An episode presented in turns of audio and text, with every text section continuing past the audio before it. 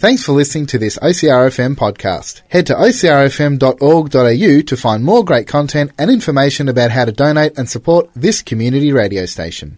And now it's my very great pleasure to introduce David Packham, OAM. David is a renowned scientist and researcher in the field of fire prevention and management. He has a diploma of applied chemistry from RMIT and a master's in applied science from the Victorian Institute of Colleges. He spent 20 years as principal research scientist at the CSIRO before moving on to become director of the National Rural Fire Research Centre at the Chisholm Institute, now a part of Monash University, and was later deputy director of the Department of Defence at the Australian Counter Disaster College.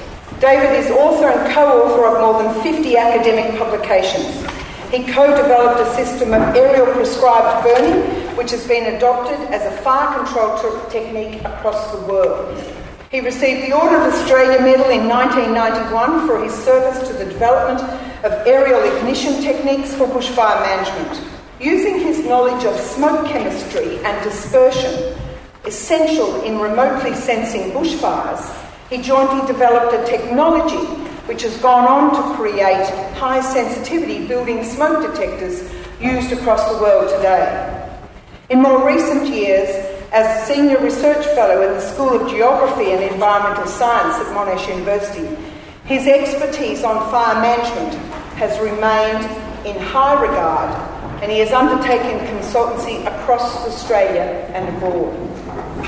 David has made multiple submissions to public inquiries, notably the 2009 Victorian Bushfires Royal Commission, and yet despite our continued failure to learn, He's agreed to appear today and share his experience once more.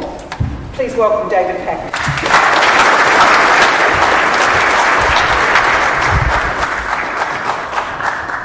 Thank you. May I first say thank you very much to Bev and to Richard for uh, arranging this uh, uh, event. And it is so good to see that there are people who are extremely interested in solving this problem. Uh, I would especially welcome you all to this event, and there may well be amongst us some people who have a totally different view to what I have about how we should treat our country, and you are extremely welcome too, because we do need an honest, open debate, free of politics, of how to cope with this bushfire problem that we have generated in Australia. Enough pathologist reports of people who have died a horrible death in bushfires, you know it is beyond politics and ideology. We have to find a solution, and we will. Now, firstly, I want to pay my own tribute to the original fire managers uh, that were the stewards of this country, the Aboriginal people. They cared for and looked after this country with knowledge and affection. We can do exactly the same. So thank you. Now, bushfires are not just fires. There is all sorts of fires. And on this first uh, image, you will see a fire that is the, in my view, the limit to prescribed burning fire intensity. It's about half a megawatt Don't worry about the units, we'll forget about those. You don't know too much about things until you can actually measure them in our society, in our culture. We need to measure everything. There'll be some wealthy people here, there'll be some poor people here. There'll be some wealthy people who believe they are poor and poor people who believe they are wealthy. Uh, the final actual measure is what happens to be in your bank at the moment. So we do need to measure things. Uh, there was some, uh, when we came, I didn't drive here, uh, but we uh, watched some speeding. My wife drove, uh, and I had an eye on her speedo for, a, for a lot of it. So if you're doing 60 kilometres an hour up the Collins Street, you are speeding. If you do 60 kilometres an hour on the uh, Highway 1, uh, you're in serious trouble because you're holding up the log trucks. So you do need to measure things. Right, we can measure fire. It is very easy. I can tell you how to do it quickly, but we won't waste time because I only have nine minutes there, right? Possibly even eight. But you measure in terms of megawatts per metre. It get the units. A prescribed burn must not exceed that. That is half a megawatt per metre fire, and it should be possibly even one third of that. There was, there is an Aboriginal gentleman from Cape York who has a wonderful turn of phrase when he talks about fires, and he says that when you burn the bush, you must not damage the crowns of the trees. You must not damage the crowns of the trees because that's where the birds and the animals and our ancestors lived. That's almost a wonderful instruction for any organisation that goes about prescribed burning. Don't damage the crowns. Now that means your fires have to be less than that size. The other wonderful phrase he had, fire like water should trickle gently over the surface. That's what we mean when we talk about prescribed burning. Uh, the next slide shows us how much fire you can put out if you're involved in firefighting. It doesn't matter whether you're there with a knapsack, a tanker, uh, a large aircraft, a small aircraft, anything. That is the limit to your firefighting capability. After that, two, at two and a half megawatts per metre, the fire wins. Full stop. That's just a matter of physics. The next one shows us a fire at about 10 megawatts per metre. And that is when it is reaching into the crowns. And you'll notice the flames are about twice the tree height. Those trees are a bit of a, uh, there, there, there's some low, low trees from up in the Northern Territory. It's not, those fires weren't quite as dramatic as they look, but they're a good illustration. At 10 megawatts per metre, the crowns are destroyed. A lot of the organic material on the ground is destroyed and survival is impossible. If you are out caught in a fire that is doing that, you will not survive. The next one shows us a big one. This is very similar to the fires of Black Saturday, around about 70 megawatts per metre. So the mist that's flying around the place that if you give us more tankers, more, res- more resources, another 500 aircraft, we are going to beat this no way in the world these guys are going to win the battle between them and you. Now, how do we deal with this problem? One of the issues that we hear a lot about at the moment is it is all due to global warming. If we turn off the power station or two, that fire will go out. It is an absolute nonsense, and my view of the relationship between uh, climate change and the bushfire problems that we have is that climate change is irrelevant to the bushfire problem. I keep an eye on climate change and the Earth's uh, lower atmospheric temperature. And what I have decided over the last 40 years, where there is a very good data set available, the Earth is warming. The Earth is warming to about one degree per century. Put that into the fire behaviour equations, and what you find is that the contribution of global warming to the bushfires that we have at the moment is about 3% of the problem. The other 97% comes from the fuels. So it is just an absolute nonsense to suggest that if we do anything about climate changing, the bushfires will somehow mysteriously disappear maybe do a question on that, but I never know. Um, all this was known, as Bev said, by the early uh, the early graziers who picked up from the indigenous people as to how they cared for the country. And this has been put together in a wonderful book by Professor Bill Gammage for the biggest estate on earth. Now, um, Bill is an impeccable academic, scholarship is through the roof, and quite justifiably he won the Prime Minister's Prize for this book. Allen and Unwin uh, are the publishers, and it tells the story of the Indigenous people's care for the country through fire.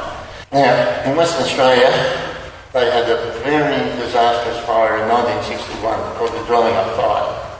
That really scared the pants off of them. They they lost several towns, no lives. Uh, and of course, it, one of the truths Australian bushfires had happened also in Dwellingup is that they never lost the pub. Pubs don't burn down in bushfires. There's only one that I know of, and rumour has it that they wanted a new one anyway. but another observation, if you go around in the towns and cities and places like Hobart after the 67 fires and more, what you do find is that the churches almost always do burn down. Now, what's the explanation for that? Uh, simply that in times of crisis, Australians go to the pub and not to church. Because it is the people in the pubs that stop the pubs burning down. The West Australians after the Dwellingup fire, that, that, quite a funny little story about that. Before uh, the Second World War, a, grumpy forester called Alan Harris said we should do, we should look after the country by burning it. And there was a gentleman called Lane Poole who had been sent out by the British Colonial Office to teach these colonials that fire is bad and it should never uh, occur here. He had, however, done something because he introduced scientific forestry to Australia. It hasn't persisted because we do not have a forestry school in Australia. There is no real honest tertiary forestry education. That is one of the tragedies that we face at the moment and should be. Uh, well, ScoMo, that's one job you can do if you're going to help us fix this problem. And uh, what they did was some extraordinarily good research going back into the 1930s, and Alan Harris pointed out in 1942, I think it was, to the Australian government that they were expecting a Japanese invasion in Western Australia, and they were worried that the, uh, that the military, that the Japanese military people would know how to ignite our forests and render them impossible render any defence impossible. His solution was to let spring go out and burn it before they get here. Uh, that never happened. But what happened in 61, the Dwellingup fires, whereupon the minister called uh, the Conservator of Forests into his office and said, look, you've had a terrible time with these fires, absolutely terrible. I don't want you to worry about it. And you don't have to worry about it because you're now sacked. And he put Harris in. And Harris said, to the next person down, uh, a, a, really lovely fellow, uh, fix it. And he said, the next person down, fix it. That's the advantage in the bureaucracy because if you don't know how to do it, you can find somebody else to tell. Uh, and George Peet, who was my, uh, who was a fire researcher over there, he fixed it. And uh, I was lucky enough to be able to work with George giving him the incendiary device and some of the flying techniques that enabled him to fix it. And we did fix it. And how well does it work? Well, the next slide will show you. This slide on the horizontal axis is the amount of your forest that you prescribe burn every year. Up the right hand side, is about 20%. That's where we reached in Western Australia. On the vertical axis is the amount of country that you're going to burn in the next four years from your bushfires. This is actual uh, experience. This is what they have measured and found over about 40 years. There is no argument against this graph. The nonsense that we hear at the moment that if you lock the forests up and you don't burn them, then uh, everything will be terrific. They won't burn ultimately. It's absolute garbage. But this is what happens. You'll see the curve stops at about 4 or 5% per annum. Bear in mind, the Royal Commission originally came to the conclusion that you must, to get on top of this bushfire problem, burn 5 to 8% of your forest area each year at a minimum. Politics got into it, pressure was applied, the Royal Commissioner changed his mind, and out of the final result came 5% and the minimum disappeared. Now 5% is just slightly to the right of where that line starts. and you can see that you're going to suffer severe bushfire problems. It's not till you get to around about 10 or 12 percent that the issue, the problem is really dropping off. And about 15 percent, you have got Australia back to Australia Felix, a happy, healthy forest condition. That is where we must be. Now, after the Royal Commission, before the Royal Commission, um, I had reason to look at the sort of secret files developed by the department on their fuel measurements. They won't let you know what the issue and what the threat is. But what I found was that they had a state average of 1.3%, and around the Marysville area, which copped that fire in 2009, it was about 0.8%. Now, 0.8%, you may as well not do it. It's off the ground. There are no So when you have a look at that graph, you see that around about 12% up to about 15% is where you're really gaining. You have fixed the problem, the bushfire problem will fundamentally disappear. Uh, one of the odd little things is that if you do that prescribed burning, and I won't go into the physics and chemistry of it, it can be extremely boring, but if you undertake a program of prescribed burning, you burn under gentle conditions. Victor Steffensen, like water should trickle across the surface. You don't burn a whole lot. Carbon remains, quite a lot of carbon remains in the soil. Some of the carbon goes up in the smoke, and then things regrow. When they regrow, they get the carbon dioxide back.